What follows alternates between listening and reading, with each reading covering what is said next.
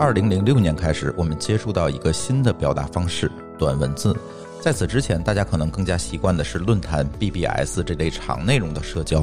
而一百四十字的交流降低了创作压力，更让每个人更加容易地告诉朋友我在做什么。What are you doing？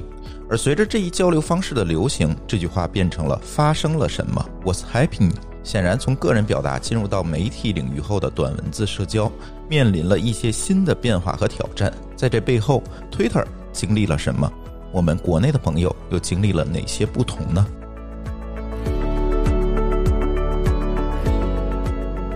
各位听友，大家好，这里是津津乐道的厂长来了的第一期节目啊，就如同我们呃之前预告里面所说的，我们第一期的厂长来了节目是请到一个大公司啊，Twitter 的二位高管来跟大家来聊天，聊一聊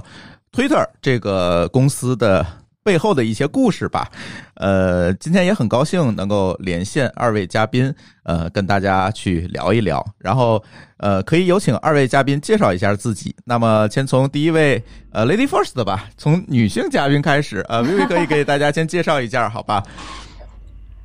好的，好的，没问题，谢谢朱峰老师啊！各位听友，大家好，我是 Vivi，我是 Twitter 大中华区的第二个员工，这个是给自己的一个标签儿。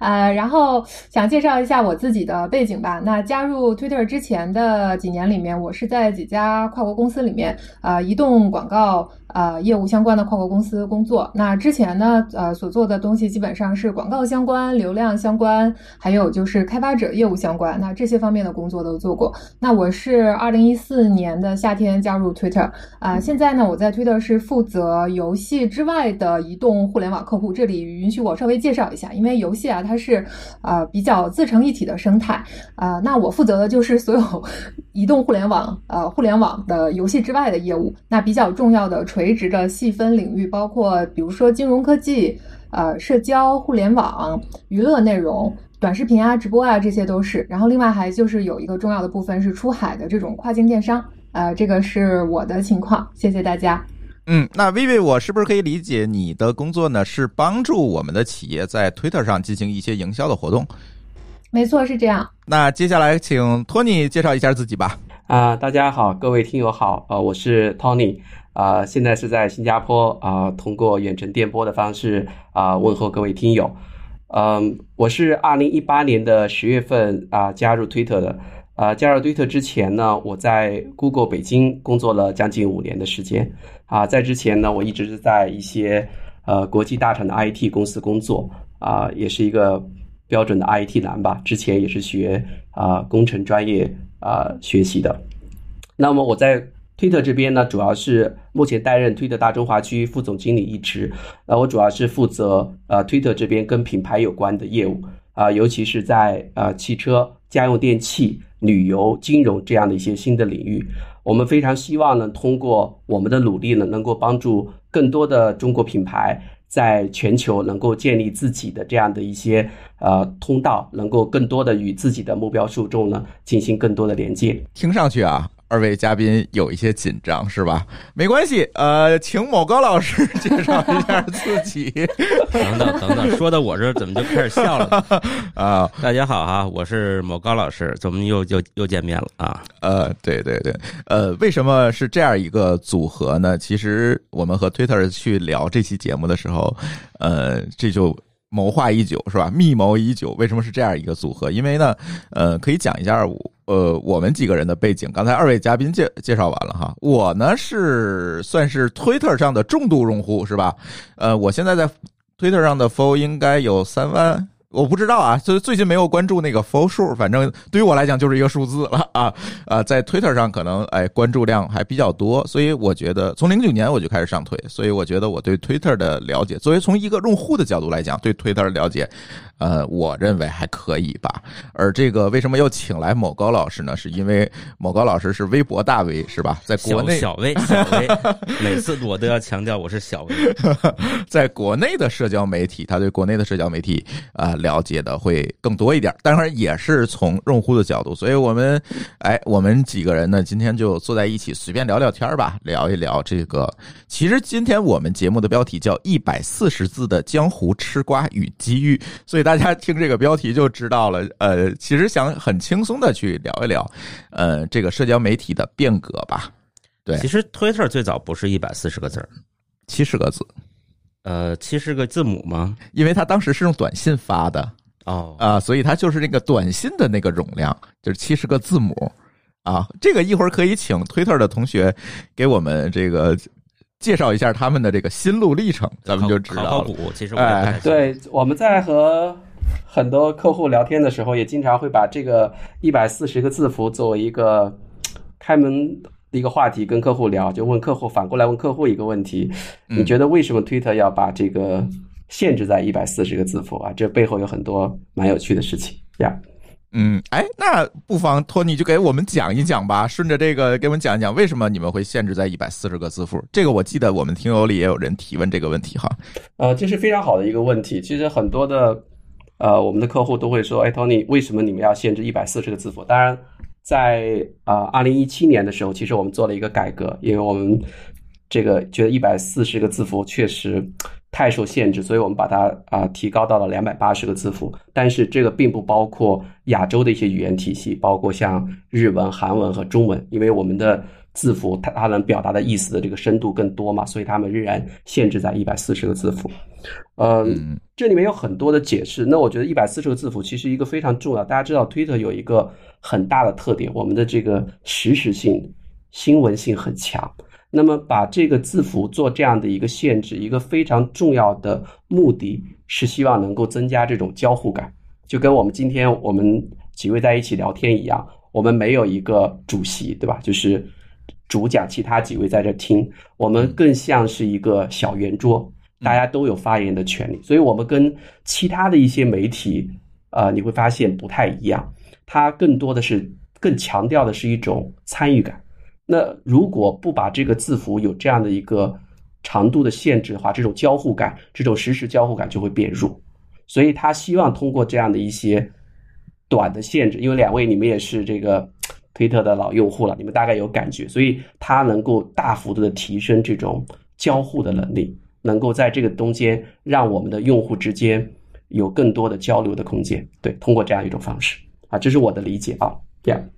嗯，其实在这里，我觉得 Tony 说的非常好，就是这一点上呢，我觉得把字符数降低，其实我限制了字符数，反而是变成了社交媒体的一个创一个创新。我可以讲一下，就是因为呃，我和某个老师，包括可能 Tony，我们三个人这个上网的时间可能都比较早。一开始我们怎么样在这个互联网上来贡献内容？我相信大家可能都是以这种 BBS，一开始可能是 BBS，后来是新闻组，然后再后来是论坛。嗯但是这三者之间没有特别大的区别，除了使用方式上没有特别大的区别，它就必须逼着我们的这个内容贡献者要发表一个带引号的长篇大论，可能才能够取得别人的一个认可。那其实这个创作门槛是非常非常高的。我不知道这个薇薇你是怎么看待这个问题？在当年的这个情况下，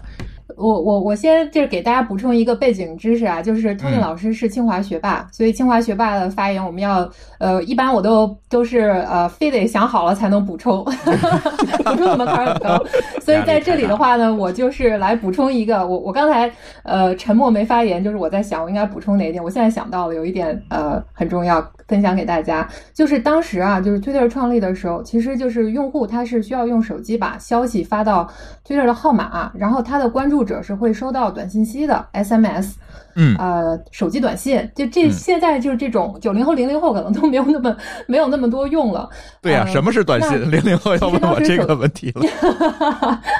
哦，这里可能要要后期要插入就是五百字的讲解，什么是手机短信？那我作为八零后来来解释一下，就是短信的话，运营商它是有那个字数限制的，它当时是一百六十字啊、然后如果超过字数的话呢，就要被编译成多条。那其实那个时候就是收短信也是要付费的，而这个又又讲出了年龄感。呃，这个短信的费用为了不让它增加，所以说我们当时创始人 Jack Dorsey 他决定就把这个字符的数字限制在一百四十个字。这样的话，呃，也为用户名还有短信前面的标点符号留了一点空间。然后我现在呢，就是再回答一下刚才那个问题，就是这么短，呃，这个创作的空间。呃，就是能不能写出呃写出有料的东西、有梗的东西来？我的答案是可以。那我给大家分享，就是在印尼有一位作家，他在 Twitter 上面写了小说，然后这个小说呢还被翻译成了啊，还被拍成了这个电影。所以可见，其实这个创作的空间是很大的。我们有一个产品的呃 feature，有一个产品的这个呃种类叫做呃应该是话题串，所以说其实是可以写小说的。嗯，创作空间很大。对我能够注意到，呃，在近些年，Twitter 其实，在在你的这个原来我是呃每发一个状态就是一条，但是现在我其实是可以在这个状态下面无数次的去跟的，然后把它连起，可以把它连起来看的。没错，没错，这就是刚才说的呃话题串这么一个呃，我英文叫 thread 这样一个 feature。嗯嗯嗯嗯嗯，这个这个点现在我们的很多的一些广告主也把这种概念用到极致啊。这个后面我如果有机会也可以来讲，就是呃这种 thread 的概念其实非常好。那通过这样一种方式，能够去。做一个相当于一个升级版一样，能够把你的这种表达的信息、表达的这种丰富度，能够得到一个更好的提升。是的，是的。其实，如果我们讨论到这个问题，就不得不要怀一下旧，是吧？就是以前在这个论坛时代呢，如果你想成为一个大 V（ 大引号的大 V） 哈，其实你要付出的心力是非常大的，你要训练自己的写作能力。啊，你要训练，甚至你要拍一些非常好看的图片，对吧？比如说我秀一个我的旅游的行程，或者是我秀一个这个我家里的呃美食等等这些东西，可能都要啊。图文并茂的写一个非常长的文章，然后，呃，当年这个论坛上还有一个说法叫“多图杀猫”，是吧，莫高老师？对，就是家里用猫 拨号。这句话我也记得，是吗？图太大了，这个猫就都下下载不下来了，叫“多图杀猫”。对，然后那个时候呢，在论坛上就诞生了很多的大 V。我相信 Tony 老师如果是清华出来，当年你们的水木清华里面，其实这个 BBS 里面 诞生了很多这样的大 V，然后发表。很多我们都是当年的这个重度用户。对，其实我也是。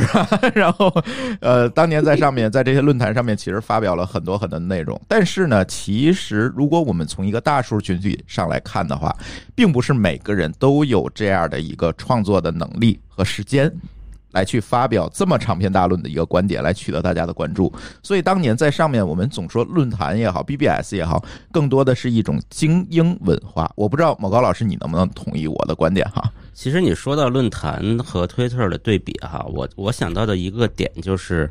以前论坛时代是没有这个 follow 或者是关注这样的特性的。嗯，这个特性呢，产生一个好处就是它可以让你的读者沉淀下来。嗯，能变成你的粉丝，他会一直能看到你，嗯，然后他你也他也有数字的增长，嗯，但是在论坛时代呢，就是没有这个功能的话，你就得持续保持活跃，嗯，这个心智压力就特别大，就是你老得在那置顶贴上，嗯，如果你哪天就是靠版主给你置顶，前十大，对对，没错，如果你有几天没写，你有几天没写，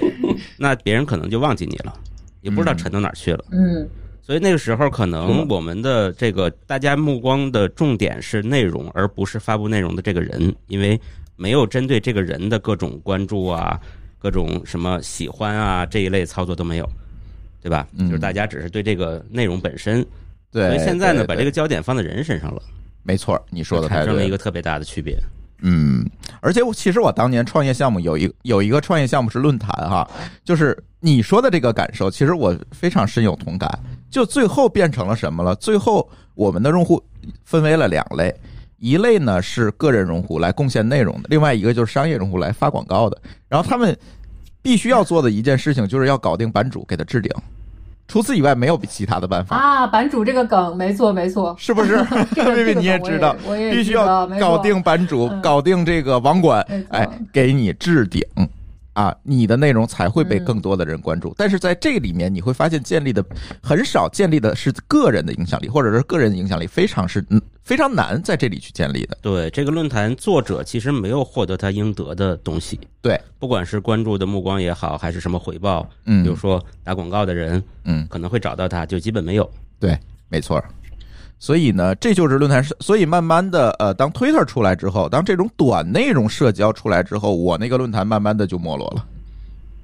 对，所以这么说，其实，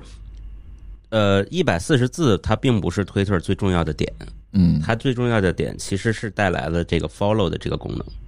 嗯我印象中在之前应该是很少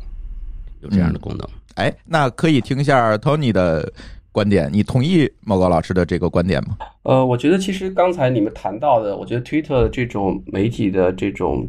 流行啊，其实包括国内的一些形态，我们可以看到，基本上搭了一个很大的车了，就是从这个 PC 时代到这个移动时代，或者我们说叫从互联网到移动互联网嗯这样的一个大转型。我觉得其实这个也是它的一个非常重要的一个搭车的这样的一个节奏，所以大家对于这种实时讯息的这种诉求会变得更加的重要。那大家对于这种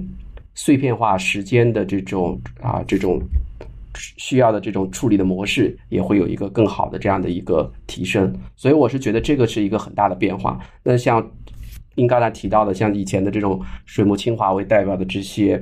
呃模式，嗯必然的在这样的一个新的这个时代当中，它会处于一个慢慢就会出局的一个局面。所以我觉得这个跟大势还是有很大的关联。嗯，是是同意同意像比如说以前可能等公交车的时候，就是发发呆。那我现在就是等公交车的时候，我要看一篇论坛长文，可能我一抬头，这车已经走了，所以现在就是 等公交车的样子的时候，哎，我我低头，哎，刷一刷，然后刷一会儿，然后我抬头看，哎，车来了，正好我上去，可能就是这样这样的一种呃应用场景的区别吧。嗯，它就特别嗯。适合去填充那些碎片的时间。嗯，对，是，所以经常我们做一个统计嘛，我们也问问两位老师哈，你们知道这个我们做过一个统计，你知道我们每天大概需要拿起多少次手机吗？每一天？有。呃某个老师，你先说吧。呃，你的手机比较高级，有那个屏幕时间统计功能，我知道。嗯，但那个是没有次数统计的。哦，嗯，我每天用手机的，我每天用手机的时间加起来大概得有八到十个小时。嗯，我也不知道为什么这么多，好像 好像睁着眼他就在开嗯着。重度。你这个有点夸张。呃，我拿起手机的次数，我猜啊，我我一会儿 Tony 老师可以跟我说一下你们的数据。我猜啊，我每天可能能拿起手机要有一百二十次，一百二十次以上。我猜，嗯，我觉得你说少了。嗯，你这个还挺准的。我们做过一个调研，但这个调研的这个范围现在记得不是很清楚了，但这个答案我记得比较清楚，嗯平均值是在一百五十次。哦，那那我还低于平均值，那可能我猜错了。朱峰老师还可以继所以我觉得这续努力，还有改善空间。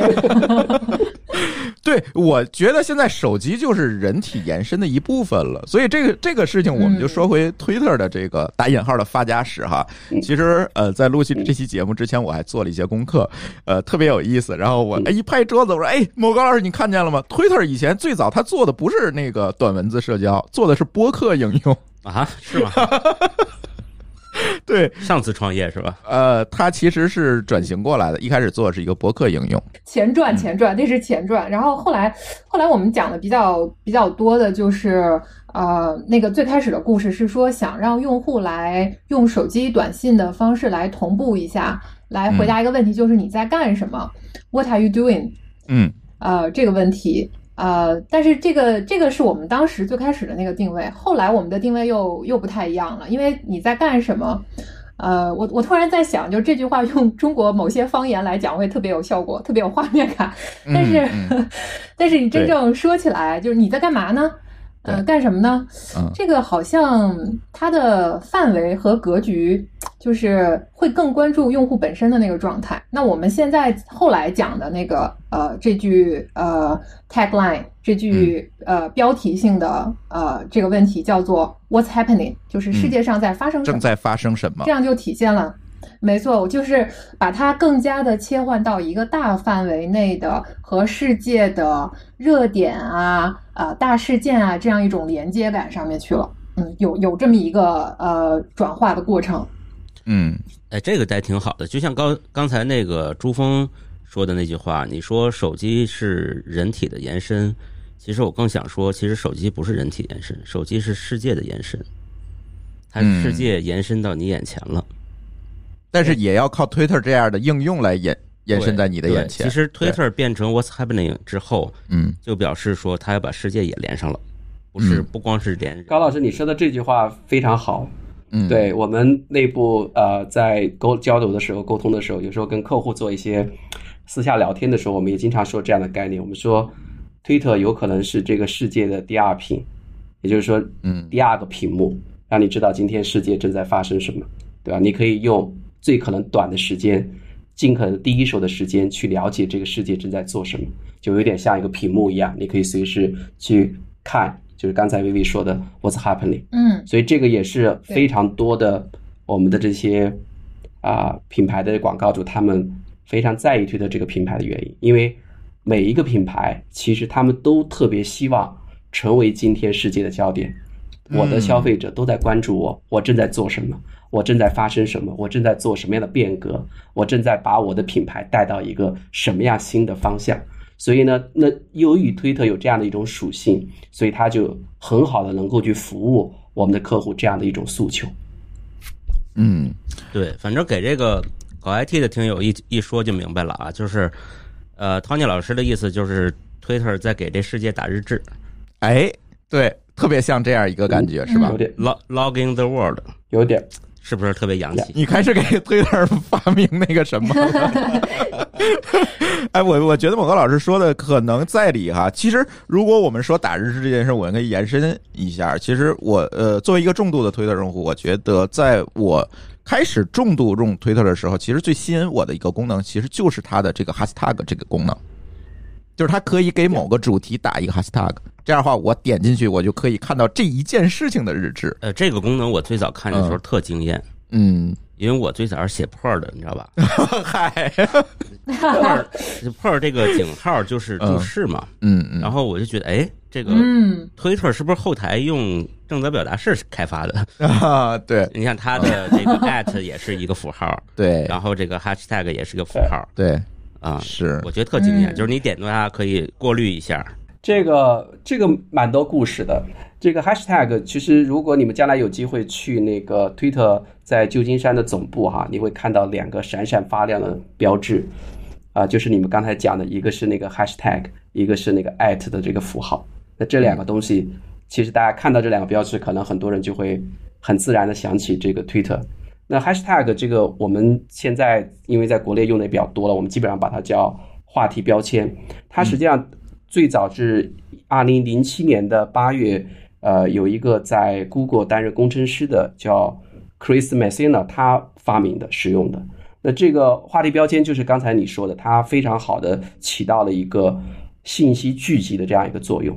它通过这样一个 hashtag，把很多相关的这种啊、讨论，就是并入到这样的一个呃一个体系里面，让他的这些 follower 也好，让我们对这个话题感兴趣的人也好，能够去很容易的加入到这样的一个对话里面。所以，我们现在推特当中，其实你们刚才讲，我觉得它今天有这么大的一个呃 market 的一个市场，我觉得有两点，一个刚才你们说了，就是你可以去选择 follow，对吧？你可以去选择 follow 这样的。这上面的一些啊明星也好，政客也好，那另外一个其实你可以加入到推特中的，就是通过话题标签的方式。然后我们现在其实还有 topics，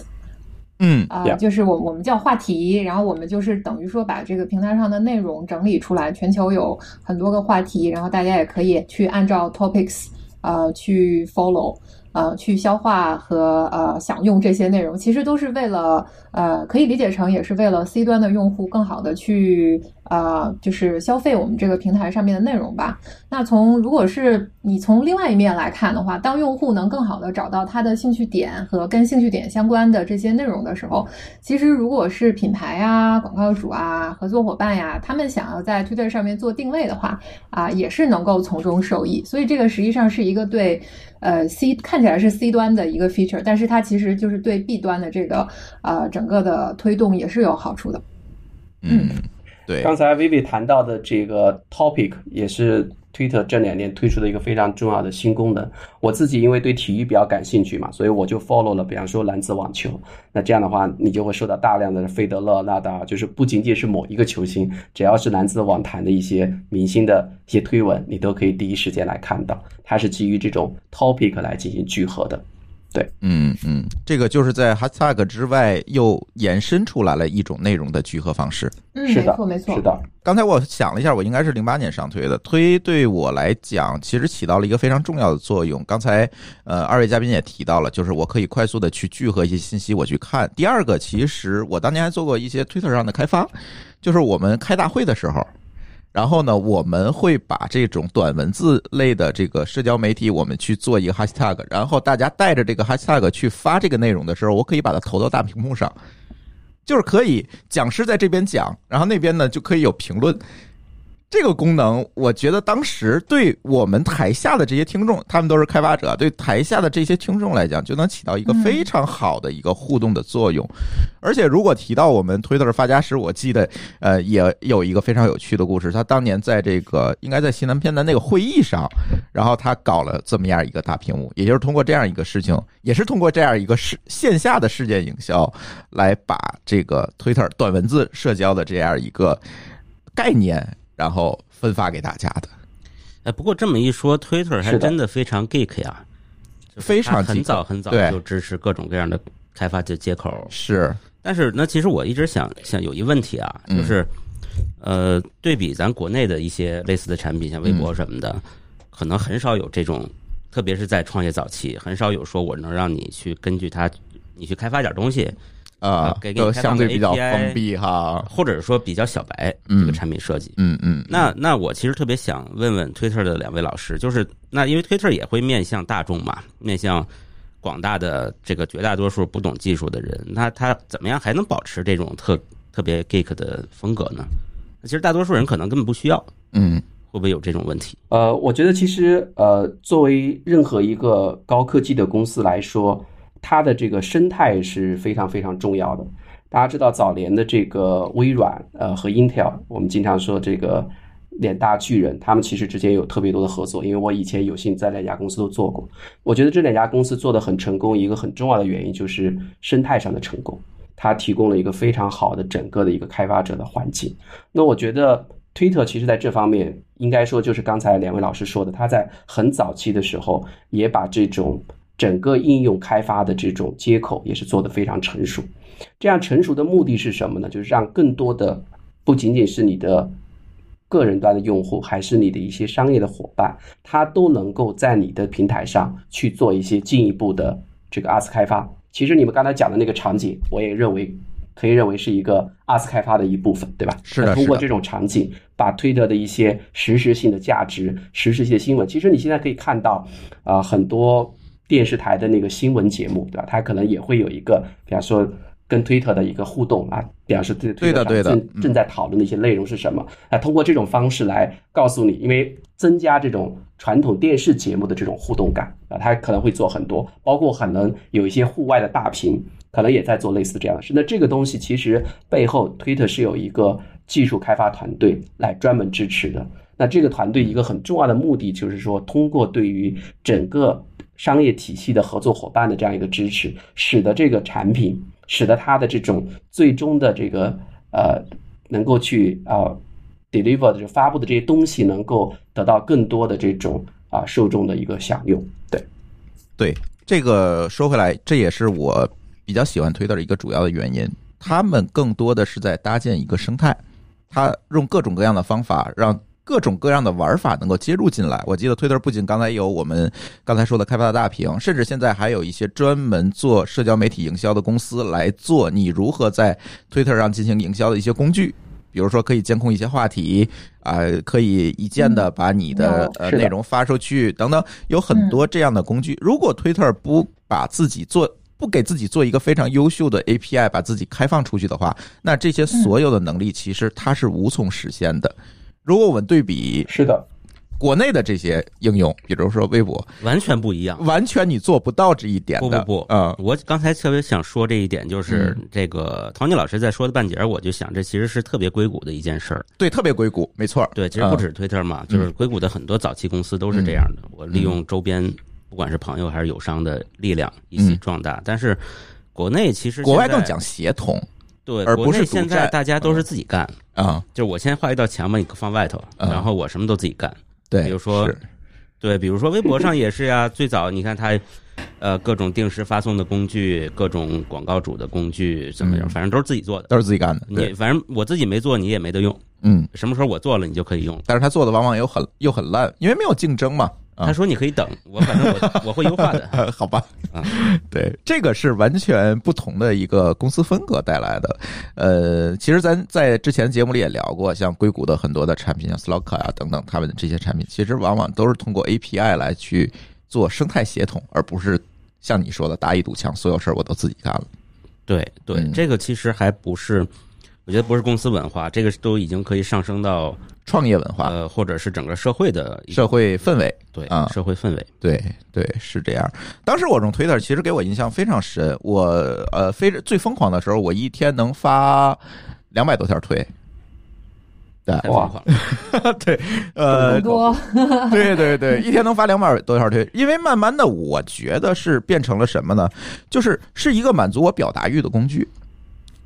对这个感觉我也有。嗯，但我这个事儿是发生在微博上啊，嗯嗯。也是很多年以前，有一阵儿我特别闲，嗯。确实，而且你越发越想发，啊，对，你会发现，哎因为你会得到一个个反馈。思如泉涌，啊，就是哎，我今天想到一个句子特别好，我就发了。嗯过一会儿我可能又想到了，嗯，嗯，但是我如果几天没发呢，你让我发一条，我还不知道说什么，就哎会有惯性在。是是是，它会有惯性在。呃，我们对很多 Twitter 用户也做过调研哈。其实刚才两位老师你们说的你们身上的很多特征，其实从整个 Twitter 有平台的用户来看，他们很多都跟你们流着类似的这种血液，就他们确实是非常希望能够去影响别人。我们用英文讲叫 influential，呃，就他们希望把自己的观点。能够第一时间的去影响给周围的人，而且推特恰好是一个平台，它是一个开放式的，就是它不是仅仅影响到我的朋友圈子，它是在整个平台上去影响可能对某一个产品、某一个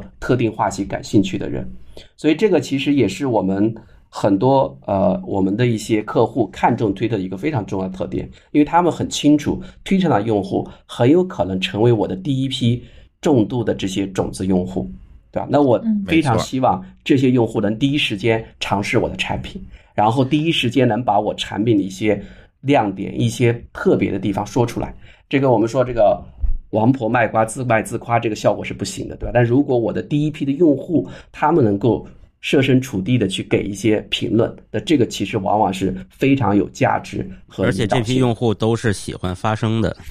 对于影响别人有特别强烈欲望的人。对对对，所谓的 KOL 没错没错，有表达欲。对。是的，呃，而且可以对，而且可以分享一下这个我在 Twitter 上的所得啊，这个有点帮帮 Twitter 来夸了，但是这都是一些实情哈。呃，今天大家正在听的这档节目叫《津津乐道》，那这档节目的第一批的听众其实就是在 Twitter 上获取的，因为在我们第一期播播放的时候，我只是发了一条推，就来了上千个用户，上千个听众。哇，对，其实是 Twitter 帮助我们这档节目啊、呃完成了一个冷启动。所以当 Twitter 找到我们说我们要一起录期节目，我说好呀好，我不要你钱，你咱们赶紧来对，因为确实在这上我们当然没有付付给 Twitter 的广告费，是吧？但是这在这个时候呢，我们在 Twitter 上得到了一个非常好的嗯正反馈。不管是这这档节目也好，还是长期的在 Twitter 上这个分享行为也好，在当年其实得到了蛮好的一个正反馈。而且像我们的这个我们的设计顾问，现在呃大家如果我们的老听友都知道啊，我们设计顾问是倪爽，他其实人在美国，其实他是一个 Twitter 上的低调大 V 哈，他粉丝应该跟我差不多，应该也是三万人左右。呃，他也是跟我一样，零九年去玩 Twitter，但是你看他不到这个三万人的粉丝，呃，每次发推这个显示量都能每个月吧，他这个 Twitter 显示量，我刚才看了一下啊，能达到一千万，就是一天能有三四个十万加。如果我们去比较国内的这些公众号来讲，如果你有不到三万人粉丝，你肯定达不到这个量的。所以它这个内容的有效性、精准性，其实它是我觉得 Twitter 它有一些不一样的考虑，一会儿也可以让二位嘉宾去这个分享哈。而且呢，我觉得他的这个更是这样，他在 Twitter 上应该获得了比我们更多的红利，就是他自己开了一个个人的设计工作室，几乎他所有的客户都是从 Twitter 上过来的。就是 Twitter 的粉丝质量看起来还蛮高啊，因为我看到这个你说这个倪爽的这个三万粉丝，每个每个月一千万展示这个比例，跟我自己微博号一比，差不多得有十倍，对，这个是有点吓人的。是非常吓人的。有的时候我看我发的推后面的那个数据显示，真的非常吓人。这个跟我有多少粉丝没有关系。我们在推特上也做过一些分析哈，其实，嗯，刚才两位老师谈到的这个，就是我们说这个用户的高质量，但这个是一个比较模糊的一个定义哈。但是我觉得我们可以讲的更具体一点，就是说这推特用户到底长什么样？我们说这个他的画像怎么样？其实我们做过大量的调研，我们其实发现推特上用户整体的他们的受教育水平、他们的收入程度，相比较其他的社交平台。我们做过一些统计，是要明显偏高的。这个，这是我们很多数据，我们在英国、在美国、在日本，我们都做过很多类似的调研。那其实基本上都能够得出比较接近的结论。那我把这个数据我们推开，我们我简单的去看一下，就是说可能的原因是什么？因为大家知道，就是说推特这个平台，虽然我们现在也支持大量的短视频。也支持啊各种各样图片，包括很多对话卡片，很多的不同的产品形式。但是它有一个灵魂一直没有变，就是它是需要通过一段简短的文字来传达意见，来去和它的啊 follower 也好，和它的这个相关的受众来进行这种深度交流。所以我经常愿意总结一个词，就是推特经常是按我们这个中国的说法叫以文会友。所以那这样的话，实际上它对我们的这个用户的文化的基本的要求是要有的，对吧？否则你很难去做到咱们以文会友的，古代时候以诗会友的。那这个境界它达到，实际上对用户的基本的素质提到了一个要求。对，就是他首先必须是一个有趣的人，他才能在 Twitter 上找到更多和他一样有趣的人。所谓的人与呃物以类聚，人以群分，是吧？我觉得 Twitter 就很好的去互相体现了这样一个能力，互相。而且你对，而且你看这个，最终我们津津乐道和倪爽的这个合作，最终也是在 Twitter 上我们达成合作的。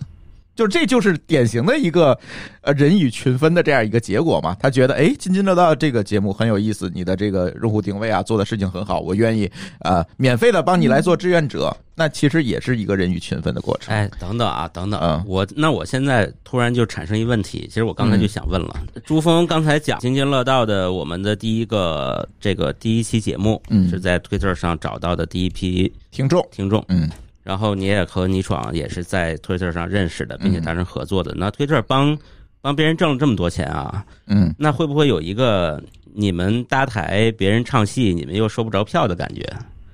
这个因为是这样，为什么问这问题呢？因为在国内的不管是微信、微博类似的社交平台，都在想方设法的解决一件事儿，就是不让你发商业信息。就是你你要是想。搞商业的事儿，想赚钱，不管是我来收过路费，你要从我这儿走，嗯，你别自己去联系，我不让，是，要不然我不是白干了，我这服务器钱谁出啊？对吧？是，呃，无论是微博现在限制外链，还是呃抖音去搞这个星图计划，其实都是某个老师提到的这个问题，就是往往呢，国内的平台更愿意去。在中间我去收一把，因为我不愿意使自己沦为一个管道化的平台。我希望所有的商业行为在里面，我都能得到一个收益。但是我们不知道 Twitter 是怎么样考虑这个问题的。我觉得 Twitter，呃，其实我觉得这个问题哈，我想更多我们从 Twitter 这一侧来展现 Twitter 它的一些想法。我觉得 Twitter 一个整个公司一个非常重要的使命，它是希望能够去更好的去服务于公众的对话啊，英文说就是叫 serve public conversation。我觉得这个是整个公司的一个使命，所以它一个非常重要的点是希望在整个这个推特平台上能够有最高质量的内容。这个内容包括各种啊，这个 Premier 的视频，各种非常好的讨论，就是大家希望能够去找到的最好的这些 content，都能够在推特平台上能找到，能够去参与到这样的一些内容当中去。所以，我们其实，在做商业化的时候，我们在跟我们客户沟通的时候，其实也讲得非常清楚。我觉得第一步，你需要有好的内容。如果你没有好的内容，你去做后续的这种。商业化去做推广，去触及你的人群，这种交互的效果也会是非常非常打折扣的。所以我觉得这是两件事，就是首先第一件事，我觉得推特一定是用最大的努力来鼓励最好的内容，第一时间能够在推特平台上来进行展现。对吧？那当然，后续我们的客户他是不是选择啊用这个推广的方式来做？那这个跟他进一步的商业目标是有关系的。如果他需要覆盖的人群极其的 niche，那他可能不一定会大规模做。但他如果需要去覆盖一个更广泛的人群，然后需要有一个更深入的。啊，触及那他可能就需要配合一些商业化的产品来同时去操作，但这里面其实这个内容和我们说内容和推广这两件事是并重的，因为如果你不能够做好一个很好的内容，你去辅以这种推广也很难去达成我们啊希望能够达成的目标。那我能不能这样理解，就是其实推特并不拒绝客户自己在上面发商业内容，就是自己发自己广播。但是呢，可能你们自己做商业化产品、做这种业务的时候，能提供更多的、更强大的能力给到客户，所以客户也会有可能会这样选。我觉得只要你的内容合法，也为合乎法律，这基本的要求，你就可以去发，不违规。比方说，你们去发一个广告啊，希望大家来参加你的论坛，当然没有问题，这些都是完全被允许的，而且从某种意义上，我认为也是被鼓励的。对，因为其实目标是什么？我们说推特其实一个很重要的目标就是大家来找新的东西。所以今天举个例子，呃，两位老师来搞一个针对推特的一个论坛，对吧？那这个可能是很多听友他希望通过这个节目能更深入了解推特一个非常好的渠道。那当然他们就有可能第一时间能够跟你们连接上。所以这个也是推特这个平台它本身的一个非常重要的一个价值，希望能够去让这些有。我们说，discovery 发现属性的这些用户，他们能通过推特这个平台获取他们的内容。好，呃，我补充一下，就是我们最早开始在大中华区开始拓展啊广告客户的业务的时候，其实确实有那么一小部分客户吧，就是他会有一个概念是说，OK，那既然你们是广告销售团队。咱们就只只能聊广告。我如果我问你，就是原生内容我怎么样运营社区什么的，你可能不想跟我说话。但其实完全不是这样的，就是我们其实最早的时候是有建议过说，呃，用户呃这个广呃广告的客户的话，我们是建议说你能够先使用 Twitter 的服务一段时间，嗯，然后去理解 Twitter 上面怎么样去发起对话，怎么样运营社区，然后这个时候再开始。呃，去做配合着搭配着做广告，这样的时候就是效果会是会比较好的。呃，所以呃，我我觉得我们就是刚才也也讲到，就是公司的愿景嘛，就硅谷公司，我觉得我们的公司愿景，呃，在我个人看来，这是我作为一个员工的个人个人看法，我觉得是有那种硅谷范儿。我们的愿景是。呃，要做这个互联网的对话层 （conversation layer），所以，我我觉得这个是一个很，嗯，说说的是很很有格局的，很有很有高度的这么一句话。呃，所以所有能够为客户去想的，我们其实都是会给予支持的。嗯，呃，这里面我可以举一个例子哈，给两位老师有点感觉，什么叫 conversation，什么是什么样的对话能够给人带来力量，给人带来一些新的观点、新的角度。呃，大家知道这个，因为我我对体育比较感兴趣，不好意思，老拿体育来做例子。呃，网球有一个很有名的明星叫小威廉姆斯，啊，他是一个非常伟大的网球运动员，然后他有一段非常神奇的经历，就是他。当妈妈以后，又再次的回到了这个赛场，啊，就相当于就是职业母亲的这样一个啊一个非常有力的一个代表。那他曾经在推特上曾经发过一篇推文，其实是非常简短的一句话，但是瞬间就带来了巨大的声量，大家都参与到这样一个非常大的讨论里面。是什么样的推文呢？就是他在一场比赛里面刚好错过了他女儿第一次会走的那个瞬间。所以他感觉到很遗憾，没有陪在小孩身边，见证这样一个很伟大的这么一个瞬间。所以就是这样一个非常简单的推文，那就把很多这种职业女性、职业母亲的一些背后的辛酸，很多的东西在推特平台上引起了巨大的讨论。所以我觉得这个其实就是刚才薇薇讲的，我们希望去做这个 mission，去做这个 conversation there 一个背后更大的一个故事。我们希望大家有什么。心里话有什么样的一些新的事情，可以第一时间在这个平台上来进行一个深度的交流。然后，如果不是原生的内容的话，呃，我们就如果是广告的话，就像刚才呃老师们讲的，呃，就是原生的内容，其实呃，就这个品牌呀也好，这个中国的公司也好，他们可以自己去运营一些东西。然后，呃，可以去做一些就是这种呃社区的维护呀，呃社群的维护啊等等，跟用户交流。那如果他们要是选择是做广告类型的推广的话，我们有很多的这种广告解决方案可以支持。比如说，我们会有这种创意方面的支持，我们会有这种呃呃，因为现在很多视频嘛，所以可能有的有的客户他没有办法自己做那么多。然后我们像有一个东西叫 Art House，也可以提供很多的这种呃。素材很专业的素材制作上面的东西的这些知识，我们都能够提供，就选择就会更加的多，能够做得更好。你发现没有，毛高老师，这个有一个完全不同的差异，就是推特由于他公司树立的使命就是要连接这个世界，所以他更愿意鼓励大家分享一切信息，只要不是违法的。但是国内的这个平台，就像你刚才说的，更愿意建一堵墙，把所有的钱都敛到我的手里先。然后你这里就会发现，他们为客户提供的价值也是不一样的。推特尔更愿意说，我来帮助客户来做创意、做内容，在更深度的角、更深入的这个角度上帮助客户，它更像一个广告公司的角色。你发现没有？就顾问型的角色。对，顾问型的角色。那国内的公司呢，就更加粗放，说你只要发，你就给我钱。国内就是倒卖流量，就哎是流量思维，把我自己的流量卖给你，这就是流量思维和价值思维不同的地方。我觉得是不是可以这么总结吧，高老师？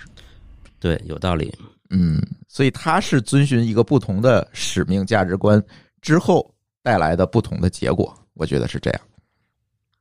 但是这事儿的背后的原因啊，其实我们展开也展开不了，有点复杂。嗯，但是我我刚才说这个，听到你们聊的半截儿，我又想到一问题，嗯，就是因为不管是 Twitter 还是国内的这些社交网站，现在其实有一个大趋势，就是个性化推荐，哎，或者是说这个 follow 这件事儿本身就是一种人肉的选择筛选大标签儿啊，就是筛选筛选，对。只不过呢，个性化推荐就像抖音之类的，它等于说把这个筛选这件事变成机器自动的了，嗯。但是以前 Twitter 在刚开始有的时候，反正是我人肉选的。嗯，那那就是大家都在讨论这个问题，就是割裂嘛，或者叫信息茧房，或者叫什么撕裂之类的，就是这个现象确实是客观存在的。嗯，对吧？比如说我我 follow 的一个人，这个人每天风花雪月。那 follow 他的人也都是风花雪月的人，然后我每天刷的时候就会很开心啊！我每天主屏上全都是风花雪月，是。但我隔壁的人可能看的都是阴暗面嗯，所以我对世界的认识和他对世界的认识是是完全不一样的。对。那这事儿呢，我其实也想听听我我们推特的两位老师对这件事儿有什么，就是站在推特的角度有什么看法，或者是有没有什么可做的？对我我我觉得这个问题其实还可以再回到最开始的一个问题，就是。我们说这个推特上的每一个账户啊，包括两位老师你们在推特平台上的账户，其实这个账户你会发现它背后其实就是一个，它是有自己的调性的，它是有自己的这种，就是说我们说任何一个一个一个风格，任何一个品牌它有账户，所以这也是很多品牌他们会很多时候会建不同账户的原因，因为它每一个账户它的内容的诉求点，或者是它内容的着力点。我们有的时候说用这个叫 content pillar，就是它这个内容的柱子是相对比较稳定的，它可能重点就是在这几个角度去跟它的受众之间进行有效的交流。因为这样的话才能保证它的这些受众与它之间的这种亲密度能够一直维持在一个啊比较好的一个水平，啊，这个我觉得从另外一个方向来讲是这样。那另外一个角度，其实刚才你说的，就是说从推特的角度来讲，我们当然也提供了一些。呃，产品它可以去做啊一些不同的，比方说基于这种年龄啊，基于你所在的区域啊，甚至说基于你的这个讲的语言啊等等，去来帮你去做一些这种定位，帮助我们的品牌去啊触及到，甚至是我们可以根据你的一些兴趣，比方说你对这个。某一个 topic 感兴趣的人群，我认为这种人群可能是我这个产品最有可能的买家。那我可能会把这种相关的这种广告定位到这样的人群。那我们也通，我们也提供这样的一些产品的解决方案，来帮助我们的广告主去做一个有效的一个触达。是这样，就是刚才就作为一个用户吧，我觉得呃，高老师跟朱峰老师刚才提到的那个信息茧房这个问题，其实我自己作为用户，我也会有的时候会思考。啊，那我觉得 Twitter 在这一点上的选择，呃，基于个性化推荐这一点上的选择很有意思。我我觉得可能也是能够，呃，从另外一个方面算是，呃，也可以反映我们公司的愿景吧。就是，呃，虽然我们这个公司理解说个性化算法的个性化推荐可能会某种程度上应该是有助于商业化的拓展，但是呢，呃。我们也同时也觉得实时性对于用户是非常重要的。那每当世界上有突发的新闻，还有各种很重要的直播的活动发生的时候，其实用户他应该是很希望或者更希望通过 Twitter 去马上了解最新的情况。所以在一八年的时候，我们是做了一个产品的更新，然后我们推出了这样一个呃功能，它叫 Sparkle Button，可以叫火花按钮。或者是火花图标，那用户如果点这个按钮的话，它其实可以切换，它可以选择我现在是想看算法推荐的 top tweets，啊，这种置顶的呃这些推文，呃，我是想看这样一个视图，还是我想要切到我自己的正常的时间线上面？所以我们最终我们把这个选择的权利。交还给了用户，让用户做自己时间线的主人。这是我的 timeline，我来决定我想要看到什么。我记得 Twitter 最早是上过这个首页的呃 timeline 乱序的，对，上过，但是呢，后来又撤掉了。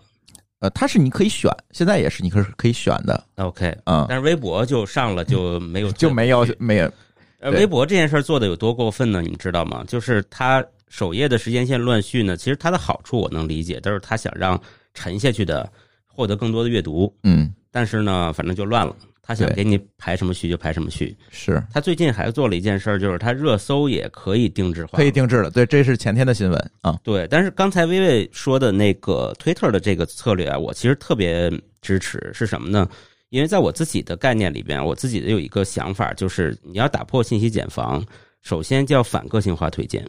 嗯，什么叫反个性化推荐呢？因为没有信息茧房的时代，我们看的都是报纸。每个人看的东西都一样，没错，我们才能基于一样的信息得到自己的思考。那如果这个报纸每个人是一份儿的话，那一定会减房，对吧？所以我们必须有一个地方能让大家看到相似的东西，能让大家看到自己本来没关注的或者在自己圈外的信息。那大家才能有交流，嗯嗯。其实这种交流不是人对人的交流，而是说我对你圈里的东西的交流，你对我圈里的东西，或者是一个认知上的交流。对对，所以一定要给自己留这么一块儿。那原来微博热搜其实还有，嗯，现在它热搜也要开始个性化，对，可以筛选，我可以定制。我真正到定制到这份儿上，那我就我什么都看不见了。对，真的什么都看不见了。是是这样。而且我觉得，作为一个 Twitter 老用户吧，其实咱可以聊一聊一聊这个呃不太好的感受，是吧？就是我可以讲一讲，就是为什么我从这个一天发两百多条推，最后变成了现在几乎不发推了，是因为随着呃互联网的下沉，或者随着这个用户量的增加，我们会发现。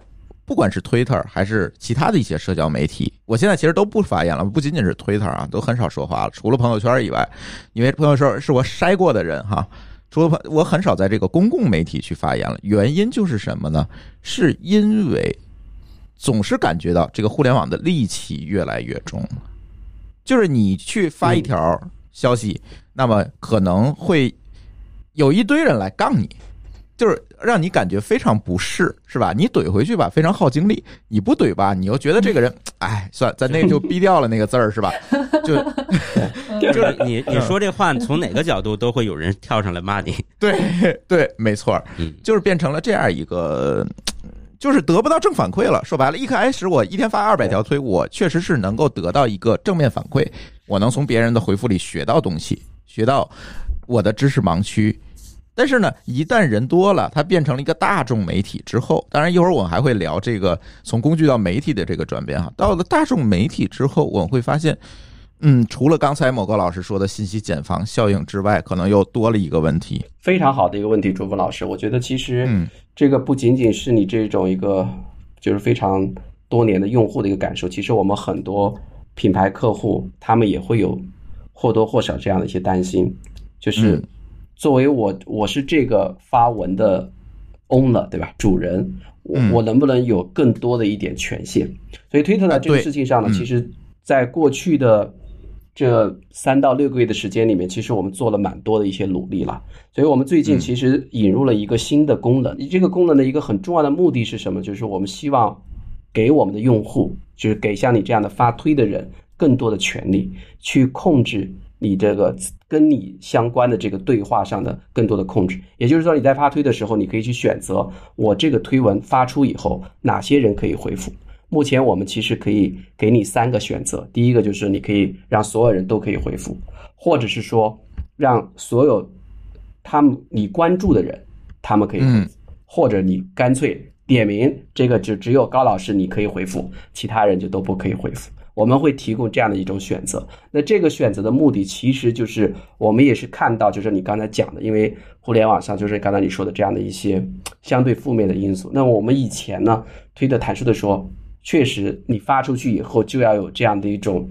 我们有些跟品牌客户说，就要有这样一种承受之力，对吧？一些这种负面，但是问题是有一些是完全已经离开事实的，所以我觉得这个是我们在最近的这个做法上一个很大的一个变化。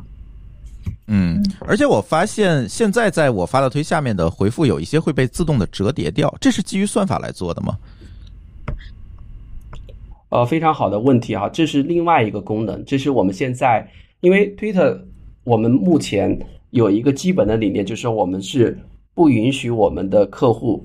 有权利去删除，比方说你这个推文发出来了，呃，有一些比较恶性的回复，或者一些你不舒服的回复，那这个时候以前呢，我们也不允许你删除。那么在最近呢，我们在功能上也做了一个新的调整，就是对于这些你认为不正确或者有恶意攻击嫌疑的这样一些回复，你可以把它折叠起来，你可以选择让其他人能够就是在正常阅浏览你的推文的时候是看不到这样的一些这种啊评论和回复。嗯，对我总觉得作为呃内容的创创作者，不不管是在 Twitter 上，还是我们现在像我们的这个播客节目，其实我也在跟很多的播客平台来沟通，说你应该给主播控制评论的资格。因为创作一个内容和通过评论毁掉一个内容，他要付出的是不能让它是对等的，因为你创作的要付出的会更多，所以你既然是这个内容的 owner，你应该你会你应该平台你应该去赋予他更多的权利来保护自己的创作。所以我觉得这个改革背后一个很大的一个着力点，其实也是希望保护这些发推人或者说这些推文的 owner，他们对自己发出的内容有更大的一个控制的权利。坦率的说，以前这方面确实比较少，对，所以最近的这个一年多的时间，推特在这方面的产品的迭代其实是非常快的。我觉得这也是看出来，嗯呃，推特这家公司它在这个其实这个后面涉及到大量的一些技术的投入了。其实推特还有一个做法，我觉得也可以共享给大家，就是你们感受到，哎，对，Tony，我只有三万的。这个粉丝对吧？但我感觉我发一个推文，好像这个互动量还很大。其实这背后还有一个逻辑，是推特对于这种虚假用户，对于这种啊有机器生成的用户的打击是非常厉害的。他这样做的目的，其实还是刚才你说的，就是说我们希望如何尽最大努力去保持这个平台的健康化。那这个实际上说到底是这个平台它能够持续往前走一个最重要的动力。我觉得这就是 OKR 和 KPI 的差别。哎，对，好像特别像哈。如果我把目标设定为说刚才说的，我们叫 conversation layer，就是整个对话世界的对话层，这是个目标，对吧？嗯那肯定就朝那儿去。对，嗯我就会删这些假是的粉，我就会打击这些东西。但我的 KPI 如果是，比如说活跃度、月活，呃，嗯发发这个粉丝的数量嗯，或干嘛的，那我就自动生成一些假粉放进去就好了。这看起来就很好呀，对对吧？对对，这个确实是短期和长期的，因为 Twitter 也是一家上市公司嘛，对，他也要对华尔街负责，他也要去看这个财报。但我是觉得，Twitter 它对于这种长期利益的追逐，确实放在了一个更高的一个位置上。我觉得这个其实从，因为广告主最终他也是会根据你的用户质量、你的平台健康性来做出一个更长期、更战略的选择。啊，因为这个不是一个三季度、四季度一个选择的问题，这是一个 二零二一、二零二二能不能持续选择的问题。所以我觉得这一点上，我觉得刚才你们老讲这个硅谷范哈，我我是觉得这个可能也是他的一个蛮重要的一个特征。而且我从我作为他的员工来讲，这一点上我觉得也是很喜欢，就是说这一定是一个长期利益和短期利益如何去取舍和平衡的一个问题。呃，我觉得其实刚才呃提到，就是我其实之前的那个评论当中也说到，就推特，如果你真的想做到一个非常好的一个账号，就是你的账号是要有自己的调性的，是要有自己的这种属性的，所以你讨论的内容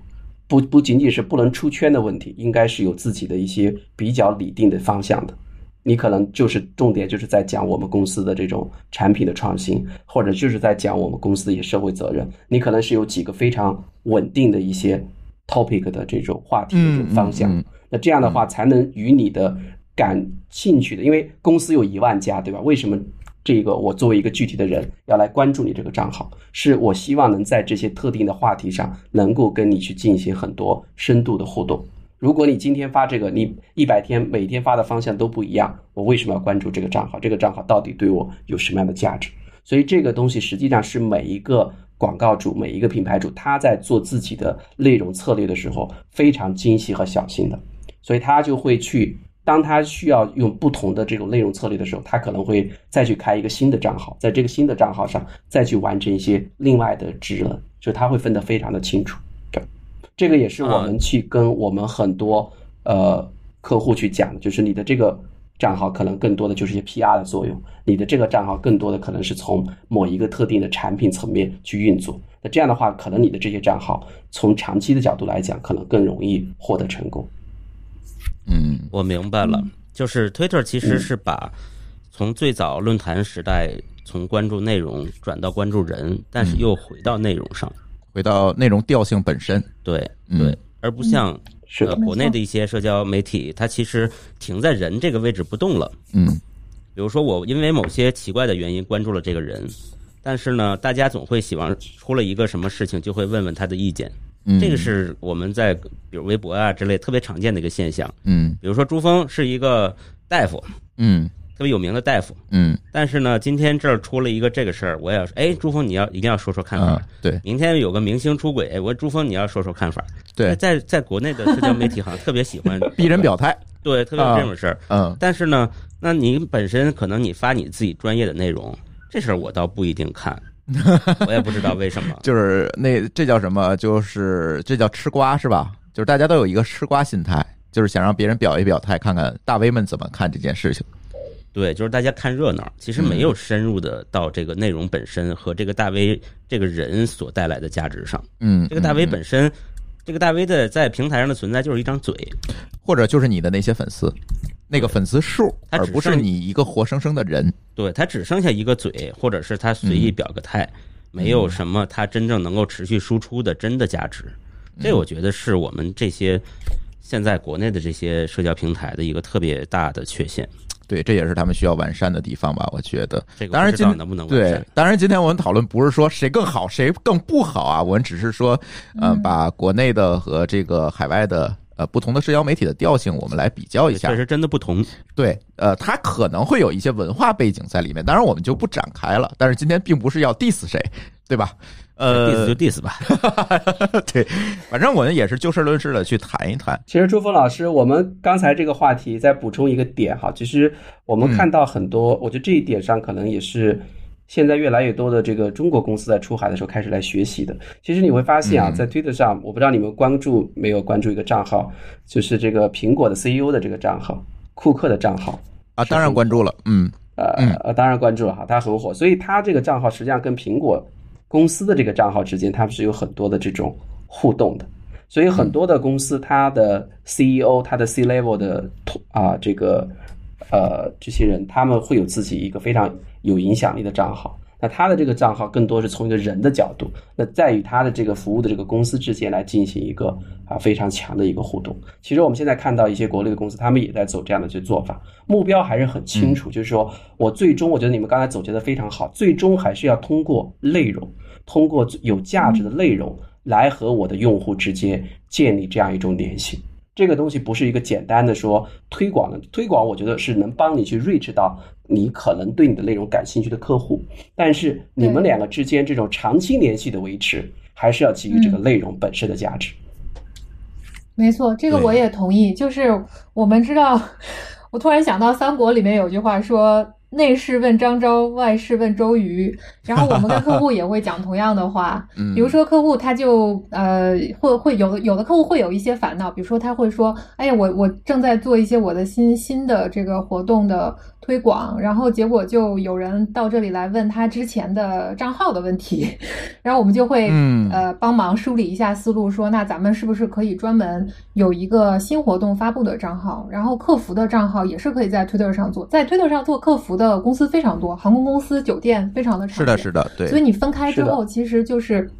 做一个自然的导流。那咱们内事儿外事儿就不用都去问周瑜或者张昭，问他他也很困扰也不是他的专业。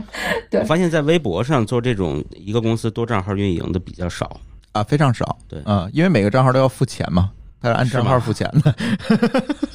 好吧，对呃，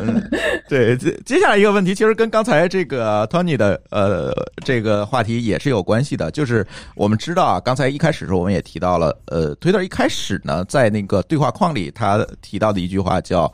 呃 What are you doing？就是你正在做什么。然后逐渐逐渐的，在某一年开始，我们突然发现这句话变了，叫 What's happening？就是现在你的身边在发生了什么，对吧？那如果我们去理解这件事情的话，因为我们在呃录这期节目之前，也跟某个老师我们俩在讨论这个事儿，是不是这意味着 Twitter 在慢慢的承认，我们以前可能是一个社交工具，但是当我们这句话变成了 What's happening 之后，我们就变成了一个媒体。在这里，Twitter 是怎么考虑的？或者你们经过了怎么样的一个转折，到了今天的这样一个定位呢？我自己的认识是说，那最早的时候呢，呃，在用户眼里，就是 Twitter 是一个状态更新的服务平台。就比如说你这么会儿开车出去了，然后朋友打了一个电话说，哎，到哪儿了？哦，我堵哪儿了？这这就是一一个很简单，就是状态是什么，然后是它是进行频繁而且简短的回答来保持一种联系。但是现在我们的定位这个区别在哪儿呢？我们现在说 What's happening，呃，最终这个 What's happening 中文我们把它翻译成叫聚焦当下。那当全世界有影响力的客户都在借助 Twitter 来分享他们感兴趣的话题或者事情的时候，啊、那我们其实现在就是把自己的这个属性，呃，我们自己在 App Store 里面现在是自己定义自己为新闻类的应用，我觉得这个是一个呃、嗯这个定位上面的一个改变吧。对对对，嗯，嗯没错。然后呢，再说回来，就是聚焦当下，一切精彩的当下。What's happening？这里面没有 you，没有没有你，没有 I 我，但是它是关于很多的人，所以我们内部的这个认识就是。一切精彩的当下，最终还是源于人。这些人是谁呢？就是推特的用户，是我们的用户去参与、塑造、推动这些全球的热点事件，然后他们用这种对话的方式去改变和定义，然后去影响身边的人和和事情，所以最终还是回到了人的身上。嗯，这这个是我我自己在这件事儿上的认识。嗯对因为呃，刚才说那个薇薇给了一个很好的翻译啊，因为我们很多时候跟国内的客户说 Twitter 是什么，我们说 Twitter is what's happening，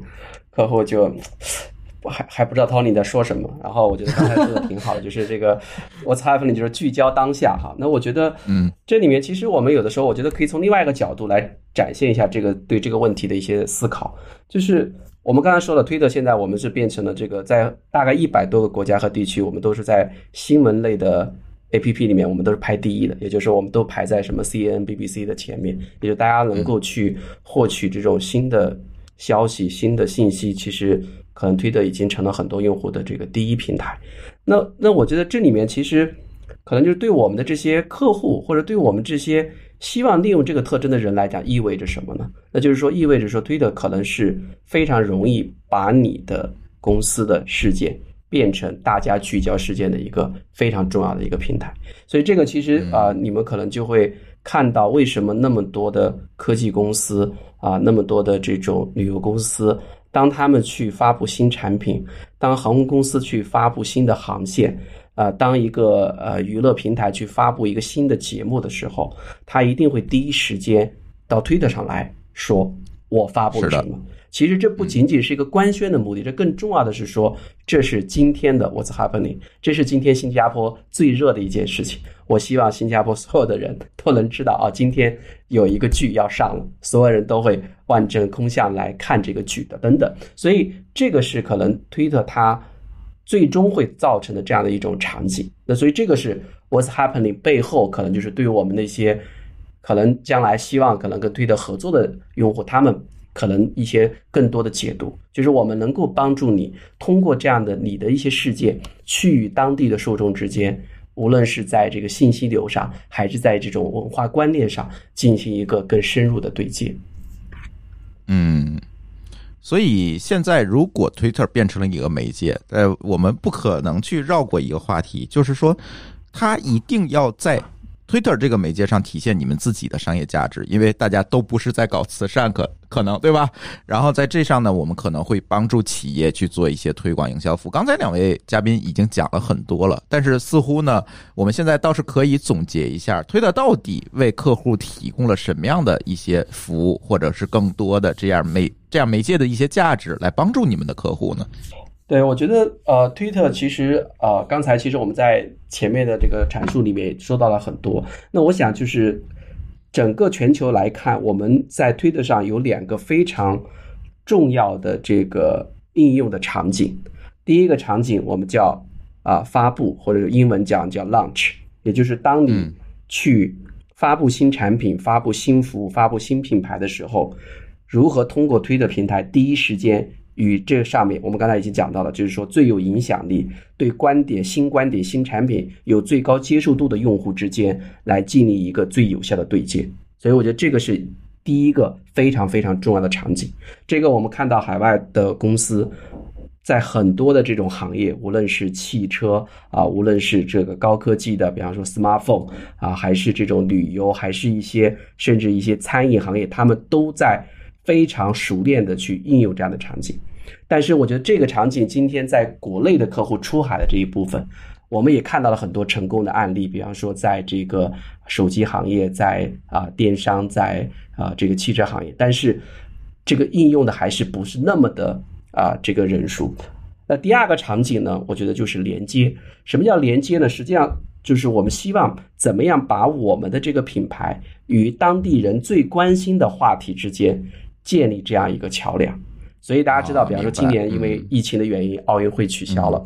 所以那如果今年奥运会假设正常开的时候，我怎么样把我这个品牌与奥运会的每一个金牌瞬间、每一个动人瞬间能进行关联？所以这个可能是 Twitter 能够去帮助我们的品牌用户去做的另外一个非常重要的内容。那这个内容一个非常非常重要的实现的目标，其实就是通过与当地的。当地受众关注的这些事件的连接，去进行一个文化上的深度的关联，那从而使你的品牌，比方说更能够是受到当地你所目标受众的喜爱和这种将来在这个产品选择上更大的一个倾向性。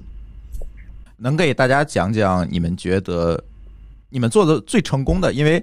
今天我们的节目还是面向国内听友来播出的，主要是哈面向中文的听友来播出。那你们能不能讲讲，在你们帮助中国的企业出海过程当中，你们觉得最成功的案例是什么呢？其实呃，因为我之前在呃加入呃 Twitter 之前，我在 Google 也工作了很多年。那我们在整个服务出海客户的里面，其实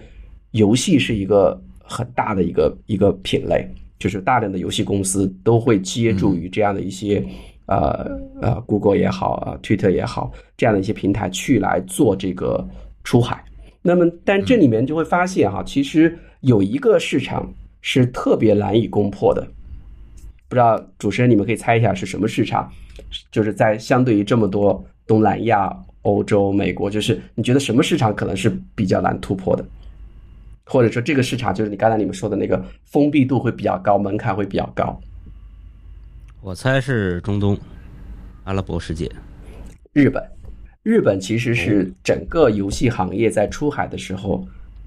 非常难以进入的市场。第一，可能跟当地的这种游戏公司本身就有比较强的实力，以及跟这个日本市场它的整个的文化的独特性都有很大的关系。所以，这个市场就是很多的中国公司一直想进入，但是一直迟迟没有进入的市场。但是呢，中国的一家总部在广州的游戏公司网易，它通过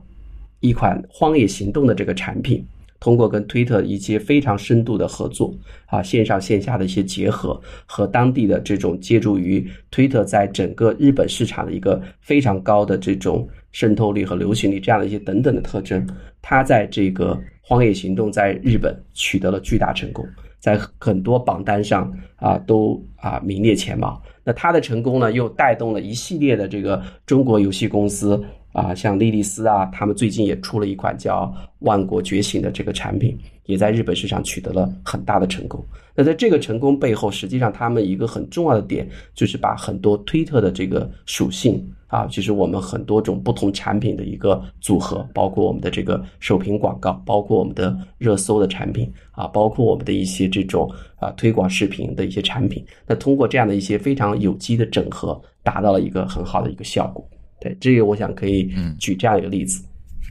嗯，这个似乎跟你刚才说的这个，它推特其实它本身的自自有的这个特性就决定了它更容易渗透进当地的市场和文化当中。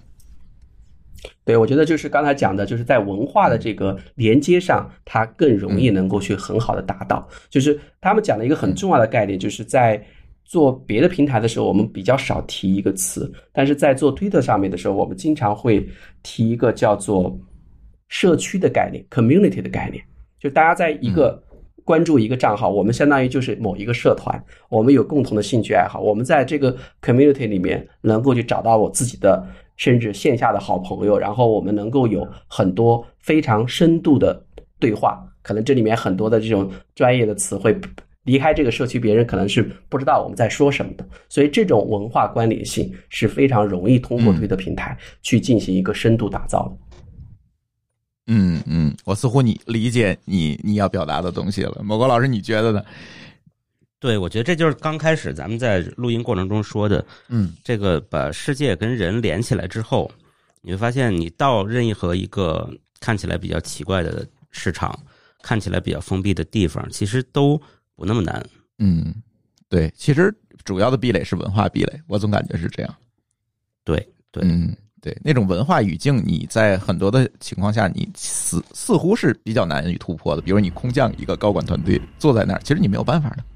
对，但是在推特上，他们已经连接在一起了，就是有这个社区的感觉了。对，其实你在等于说你往社区里扔了个炸弹，自然就会炸到周围的人。呃，因为刚才就是主持人老师提到了中东，这实际上是一个正确的答案，就是我们在中东市场上做了很多有趣的事情，所以我来正好补充一个案例，也是我自己非常非常喜欢、很很愿意跟人家讲的案例。嗯，因为。今年这个新冠肺炎疫情的爆发，导致我们的一些跨境电商的客户，他本来是要在这个当地的市场去做一些线下的活动的，其实就是他的这一季的呃这个呃服装的新品的发布会，其实要做一个服装秀这个意思，嗯嗯，但是呢，因为有这个疫情的关系，他没有办法在线下办了，所以呢，我们有一家叫 Shein 的这样一个呃跨境电商的品牌。呃，它在中国的行业里面也是这种领军的品牌了。它是把它在中东市场这个斋月的呃 lookbook，就是哎我出了哪些新款，它把这个 lookbook 全部搬上了 Twitter 平台，而且它巧妙的用到了我们在这个聊天开始的时候最开始提到的一个 feature，叫做 thread，就是串，呃，主题推文串。它等于是把所有的新款就是串在了一起，做了一次虚拟的线上的走秀，而且在这个推文串里面还放了购买的链接。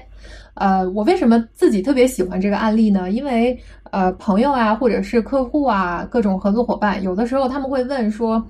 呃，我我现在要做一个新的东西，然后你们有没有什么特别炫酷的技术拿出来？就是别人没用过，我我们要用。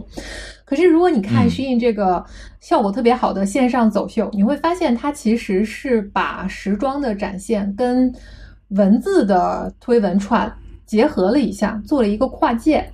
那这个实际上就是在我看来是一种小而美又特别恰到好处的呃应用，所以我们在之前的前几个月的电商活动里面也把这个呃案例分享给了其他的跨境电商的客户，就是想表达一个意思，呃，做一次好的推广不一定是要非常炫酷、非常昂贵的技术手段的加持，其实创意本身做一点小小的变动，做一点小小的跨界，其实能有特别好的耳目一新的效果。啊，这个是我要分享的，在中东，呃，线上走秀的这么一个案例。对我接着这个薇薇的这个话题说哈，那么刚才主持人就是你们猜的，中东确实也是我们这个除了美国本土以外非常非常重要的一个市场。就是你们去沙特、阿联酋，你会发现哇，这里面推特用户非常活跃，然后也非常多，所以呢，这也吸引了很多。中国的这个品牌在中东市场突破的时候，他们非常喜欢去搭这个推特的这个车啊。最近我们其实也有蛮多的一些行业，比方说像啊汽车，像这个家用电器，他们也在这个中东做了很多一些非常有趣的故事。其实我刚才讲就是这个文化关联，它实际上不是一个很虚的，因为。我们做过一些第三方调查，这个文化关联实际上在整个用户最终做品牌选择的时候是占据一个非常高的位置的。就是说，如果你不能跟你的目标用户进行一个很强的这个文化观点的话，你最后让这个用户来选择你的产品，这个难度是非常非常高的。这个听起来就特别像我们这个厂长来了这个节目哈。对，就是说让这个品牌主的这个表达。和到达他听众面前的这个形象立体起来，是的，嗯，是的，没错，是的，对，其实不谋而合了哈。对，呃，节目最后呢，我觉得在我们这个节目之前，我们也宣布了，我们这个节目是一个互动性节目，也就是在节目的录制之前，我们就会向我们的听友征集问题来。呃，请我们听友提一些刁钻的问题来问问我们的厂长。那我们今天呢，因为时间的关系啊，呃，我们就搜集了几个问题。但是我看上去呢，有一些问题刚才在我们的这个分享当中，其实已经呃答复给大家了。那所以我来选几个呃有代表性的问题来呃挑战一下厂长们呢，对吧？呃，第一个 呃。对，第一个我觉得呃，哎，蛮有挑战性的啊。随着用户年龄段逐渐的上升，Twitter 怎么来解决越来越不酷的问题？为保持年轻对年轻人的吸引力，做出了哪些努力？这是我们的一位听友叫举风提出来的。哎，我觉得这个挺有挑战性的哈。这个问题就是呃，因为呃，从国外我们去看 Facebook。啊啊！从国内我们去看微信，其实慢慢的在年轻人眼里，哎，这个老年人啊，油腻大叔用的应用。那在国外可能也有这个这个趋势，因为随着这个社交媒体呃存续的时间越来越长，慢慢的可能就变得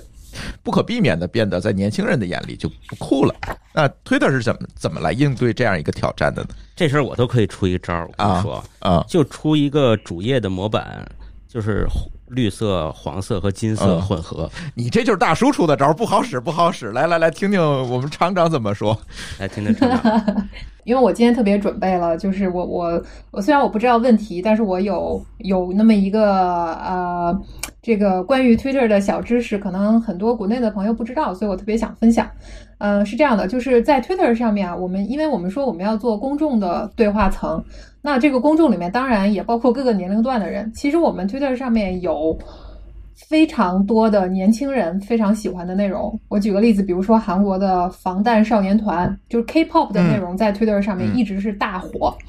然后呃，为了更接地气，因为咱们今天是做中文节目，然后面对国内的听众，可能很多也是很年轻的 TMT 的从业者吧。那我我现在要要。呃，举个更接地气的例子，就是国内的 C-pop，我们中国的这个 C-pop 出海，呃，实际上也是有非常多的量。那我现在举一个人，肖战。哦，大叔可能不熟，但是 我相信，这熟，我相信年轻的朋友知道，你也还是知道的，对熟。好好好好好，但是印象一般都是。那太好了，那太好。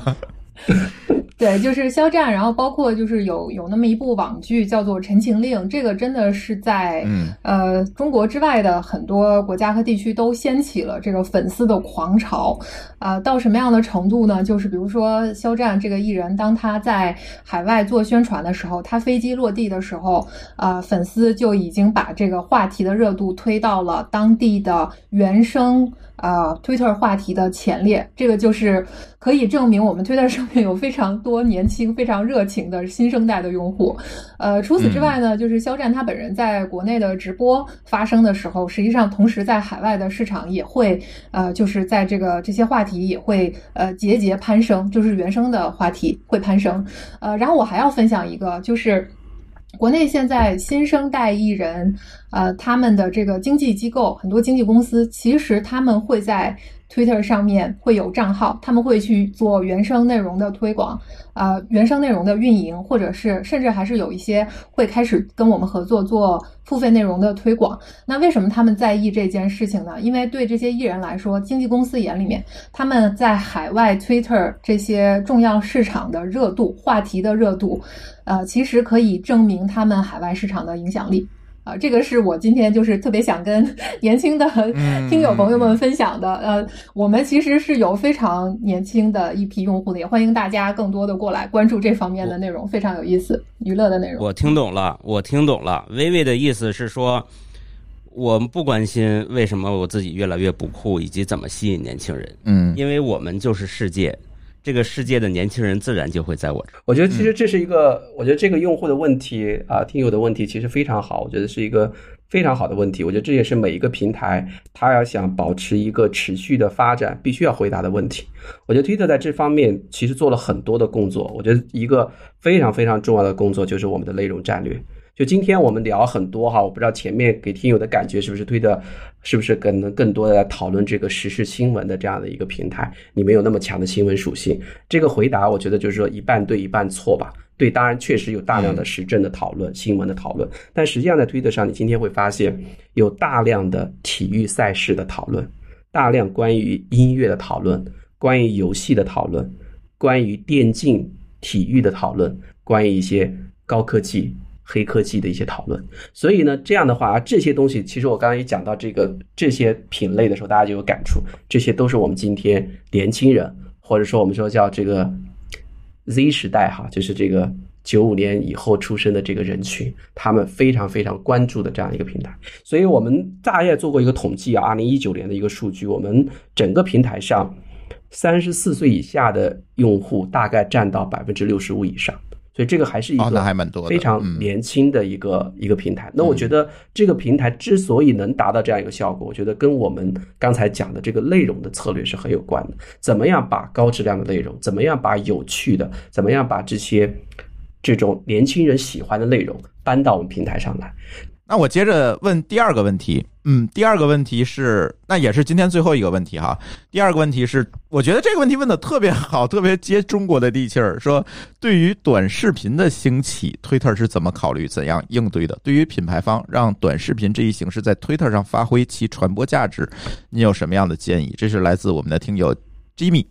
啊，提出的问题就是呃，video 视频这个在我们平台上是非常受重视的一个呃类别。其实不仅是广告类型的 video，也包括原生类型的 video。然后呢，我们呃现在就是有非常多的这种广告的形式是可以支持呃用户的呃这个广告主的各种高级的推广的方式的。比如说，我们有一个叫 Live Brand Studio，呃，这个本身是可以就是呃给用户提供的跟这个直播相关的一个套餐。然后呢，除了广告相关的这个内容之外，其实我们也是非常鼓励呃我们的合作伙伴们在 Twitter 上面用视频的方式去呃表达自己，呃去和用户交流。因为我们有一个内部的报告，呃可以证明用视频内容表达的这个内容，在用户看来就更容易被记住。这个其实我们作为用户自己也是都有呃都有体会的可能比如说从呃各种内容来说，我们可能已经很习惯，我打开一个网页，旁边飘着一个方块条，然后我也不太去看，已经自动过滤了。就是这么这么多年来，Web 一点零、二点零到现在，就大家自动过滤很多东西。但是视频出来之后，它有声音有图像，那就能够实现更多的这种啊、信息的呃输呃输出吧。然后对于用户来说，也是一种更有活力的呃这样一种啊。信息获取的方式。那特别我也想提到，就是在新冠肺炎这个疫情期间，其实我们有很多的客户都因为他没有办线没有办法去办线下的活动等等，嗯，他开始更多的学习用直播呀、视频啊这些方式去和用户交流。那这个行为本身。呃，在最开始的时候，我想可能更多的很多公司是觉得我我用来救急，因为线下没有办法办嘛，所以我我办一个线上的版本。但我自己也有一个感觉，就是我们经常会去讨论说，科技改变世界，科技改变人。有的时候我会想，科技怎么样改变人？也许是科技在改变人的习惯。就嗯以前那些不太愿意在线上买东西的人，可能在现在世界上很多国家和地区，就是大家可能觉得啊，这个疫情的关系，那我也试一试在线上购买吧。以前我可能都去嗯阿迪达斯的店里面买，那现在我去看一下他网店，啊，这种嗯行为本身。最初是源自于呃这个时呃呃我们现在这个呃疫情情况的限制，但是最终它会影响到用户的长期的一个消费的习惯，所以我们的内部调研也反映出来说，呃，用户经过这段时间之后，也都表示未来会更多的选取啊、线上交易的形式，会更多的去呃去通过比如说直播呀，然后这种短视频的方式去了解啊。这个商家有什么样的产品和服务？我觉得这个是整个上会会改变生态的一件事情。然后我们呃说到广告呃针对这方面的 video 方面的支持的话，那能做的就更多了。对，我觉得短视频这个确实是一个非常重要的一个话题了，因为我是觉得它的对于品牌希望能够去带出来的信息，视频相比较传统的文字、图片，它能够给的信息量是非常大的。那我觉得这里面其实这个听众的问题，我更想。击中这个“短”字，这个“短”是非常关键。在推特平台上，我们其实做过大量的数据调研，我们认为十五秒的视频，从整个的冲击力啊、可记忆力以及客户能够完整观看的比例等各个指标都表现的是非常好。所以呢，我们也建议就是说，中国的这些将来出海的客户在选用这种视频模式的时候，可能会用十五秒的模式，而且呢。在十五秒的视频当中，我们仍然有机会去制造一些悬念，制造一些这种玄机在这个视频里。那这样的视频，它能够帮我们品牌主去获取的这种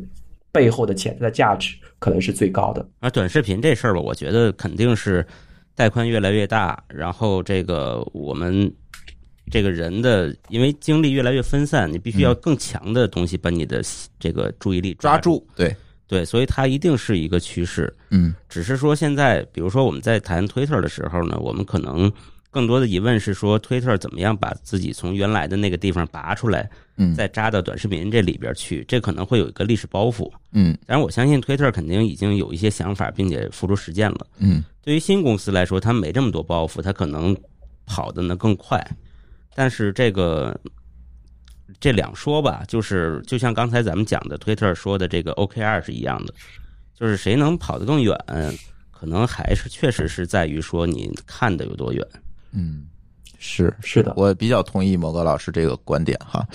呃，今天呢，反正和二位嘉宾聊天的这个时间非常有限啊，不知不觉又聊了将近两个小时了。呃，在这个聊天过程当中，确实，嗯，怎么讲呢？我我也好，无论我也好，还是呃某高老师也好，确实在二位嘉宾聊天的这个过程中，我们其实学了更多，包括就是让我们顿悟的这个 OKR 的这个这件事情，是吧？其实以前我是没有，真的是没有考虑到的。我们往往会把两个做同样服务的公司拿在一起比，但是往往我们会忽略了他们的目标、使命、价值观其实是完全不一样的，所以他们其实并并不是在一条路上的公司。对对，就是嗯老话说的，就是说的好嘛，就是你考核什么，你就会得到什么。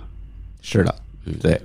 呃，今天也很也很那个开心啊！我们大概有几十位的听友都留下了他的问题，但是由于今天这个话题的特殊性呢，我没有办法一一的在这个节目当中抛出给我们嘉宾。但是没有关系，呃，因为我之前承诺了，所有提问的同学呢都会有抽奖的机会，所以我们也会把大家放在一个池子里，然后一起抽奖。无论你的今天的问题有没有被念到，你都有得奖的机会。稍后我们的呃工作人员会联系你，如果你中奖了，我们的工作人员会联系你，找你要地址，然后我们会把这期节目的奖品寄给你。同时呢，呃，今天这档节目呢推特也给我们提供了来自推特的三个大礼包，哎、送给我们呃这期节目的听友。那怎么抽呢？大家可以在我们这期节目的微信公众号下面留言，来对，来给我们的这个节目提建议也好，然后给 Twitter 呃表达一下你对啊、Twitter 的一些感受也好，都没有问题。我们在留言里面呃抽出三个最佳评论，然后送出我们的 Twitter 大礼包，一共有三个。呃，也欢迎大家积极参加我们后面的呃互动的活动。呃，行，那今天时间也差不多了。那今天我们和第一期的厂长来了吧，我们就和推特的二位嘉宾先聊到这里。如果后面大家还有什么问题的话呢，也欢迎在我们的微信公众号里面留言，我们也会把你们的问题啊、转给我们推特的同学。同时，如果你的企业哎好像听到这期节目，觉得我的出海应该试试推特这样一个媒介，也欢迎联系我们，我们会把啊推特这边有关同学的联系方式转达给你。OK，那就欢迎大家关注我们这档新节目。哎，欢迎关注我们的新节目，后面更多的节目。好，那今天特别感谢啊，两位嘉宾 Vivi 和 Tony 抽出这个特别特别宝贵的一下午的时间来跟我们来聊天儿。非常感谢两峰老师位主持人老师，今天聊的真的非常有趣，想起了很多过去的事情。呃，行，呃，那我们的这期呃厂长来了就先聊到这里，感谢大家的收听，我们下期节目再见，拜拜。好，谢谢，老师们再见，谢谢，再见。拜。感谢您收听本期节目，同时您也可以收听我们制作的更多播客节目：科技乱炖、品质生活、津津有味、厂长来了、拼娃时代、串台、科技先生和蓝海之下。在您收听的平台上直接搜索即可找到以上这些节目。如果您觉得我们的节目对您有帮助，欢迎以购买周边产品的形式来支持我们。关注我们的微信公众号“津津乐道播客”，天津的津，欢乐的乐，道路的道，进入周边产品菜单购买即可。如果您愿意参与我们的更多讨论，可以加主播的微信信号 d a o 幺六零三零幺，加入我们的听友群。本节目录音设备由罗德麦克风友情赞助。